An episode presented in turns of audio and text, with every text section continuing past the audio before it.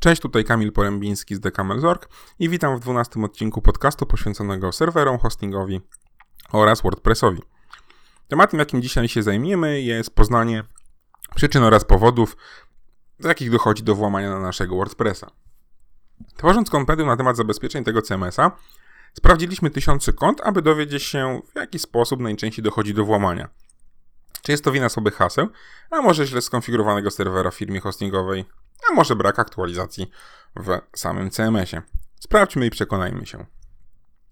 Kiedy dojdzie już do przełamania zabezpieczeń, poza obwinianiem wszystkich w koło, wielu poszkodowanych zastanawia, zastanawia się, po co w ogóle to zrobiono. Przecież prowadzę bardzo prostą stronkę, tam nie ma nic ciekawego, dlaczego w ogóle tam się włamano.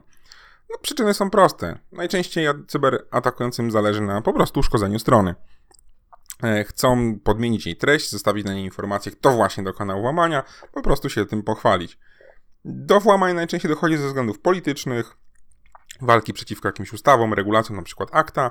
Powodem może być również zmiana cen usług danej firmy, np. podniesienie podniesienie opłat za dostęp do internetu przez NASK. To było w latach 90. Tam grupa Gumisie często włamywała się na ich stronę. Kolejną taką grupą może być kradzież informacji. Na pierwszy rzut oka wydaje się, że prowadzimy małego bloga i nie mamy na nim żadnych cennych danych dla atakujących. No a jednak, baza maili z newslettera, maile z komentarzami, pod postami, a może posiadamy bardzo mały sklep internetowy, no i tutaj już znajdują się dużo bardziej wrażliwe i cenne informacje dla cyberprzestępców. Ataki związane z kradzieżą informacji czy wyciekiem danych nie są od razu widoczne. Atakującym zależy na dostępie do danych i ukryciu swojej obecności na stronie, dzięki czemu mają stały dostęp do cennej wiedzy i danych.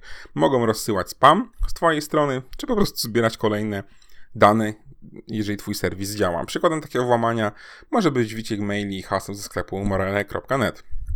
I ostatnią grupą są tacy amatorzy, script którzy używają gotowego oprogramowania, byleby tylko coś zaatakować, wpisać w program adres strony i zobaczyć, co się uda.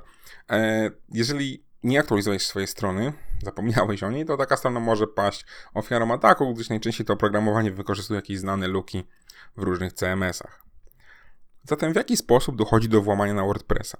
Aby to sprawdzić, przeanalizowaliśmy ponad 5000 zainfekowanych witryn opartych o ten CMS. Listę stron do sprawdzenia pochodziła od firm, które z nami współpracują, od klientów, których prosili o pomoc, czy z 2-3 instancje zainfekowane na naszych serwerach. Nie jest dla nas zaskoczeniem, że brak aktualizacji oraz śmietnik, jaki panował na koncie hostingowym danego klienta, to najważniejsze powody, dla których doszło do włamania. Tak naprawdę 99% problemów sprawiały niezaktualizowane wtyczki oraz motywy. Pozostałą grupę powodów możemy podzielić na ewidentne dziury w oprogramowaniu. Chodzi mi tutaj głównie o błędy bezpieczeństwa we wtyczkach oraz motywach. No, takim przykładem może być błąd we wtyczce GDPR Compliance czy duplikator. No i ostatnią grupą włamań, to, która jest naprawdę sporadyczna, to są słabe hasło do hostingu, czy błędy w konfiguracji serwera, który został zapomniany przez administratorów. Praktycznie wszystkie ataki na WordPressa to niedbałość użytkowników, którzy zapominają o aktualizacji oprogramowania. I takim przykładem z życia może być jedna ze stron naszego klienta, która wysyłała dużo spamu. Zostaliśmy o tym poinformowani przez e, monitoring e, na serwerze. Szybka analiza pokazała, że chodzi o dwa pliki w jednym z motywów wgranych do WordPressa.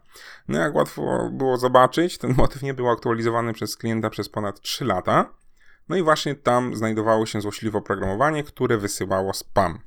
Co gorsza, na koncie hostingowym panował bałagan, ta sama instancja WordPressa posiadała różne dziesiątki wtyczek, część z nich była wyłączona, no i jedna z takich wtyczek to GDPR Compliance. Najprawdopodobniej za jej pomocą doszło do włamania i zmiany treści kodu motywu. I dlaczego się zastanawiamy, dlaczego skanery antywirusowe oraz skanery malware nie wykryły infekcji w plikach motywu, który rozsyła spam? Odpowiedź jest dość prosta. Atakujący, który wgrał kod do, do wysyłki spamu, nie użył jakiegoś gotowca, dlatego antywirusy, ani antyspam i antymalware nie wykryły tam znanych sygnatur oprogramowania, które wysyła spam. Po prostu napisał swój kod, który rozsyłał maile z reklamami. I tutaj żaden malware czy skaner antywirusów by tego nie wykrył, gdyż nie wyglądało to bardzo podejrzanie. Dopiero inny mechanizm zabezpieczający serwer, który analizuje treści wysyłanych maili i ilość ich, zaalarmował, że jest coś nie tak. Dlatego poleganie jedynie na zabezpieczeniach serwera, czy używanie jakichś skanerów anty-malware, anty-exploitów może narazić nas na niebezpieczeństwo, jeżeli nie dbamy o porządek i nie aktualizujemy naszego WordPressa. Dzięki, to by było na tyle. Do usłyszenia.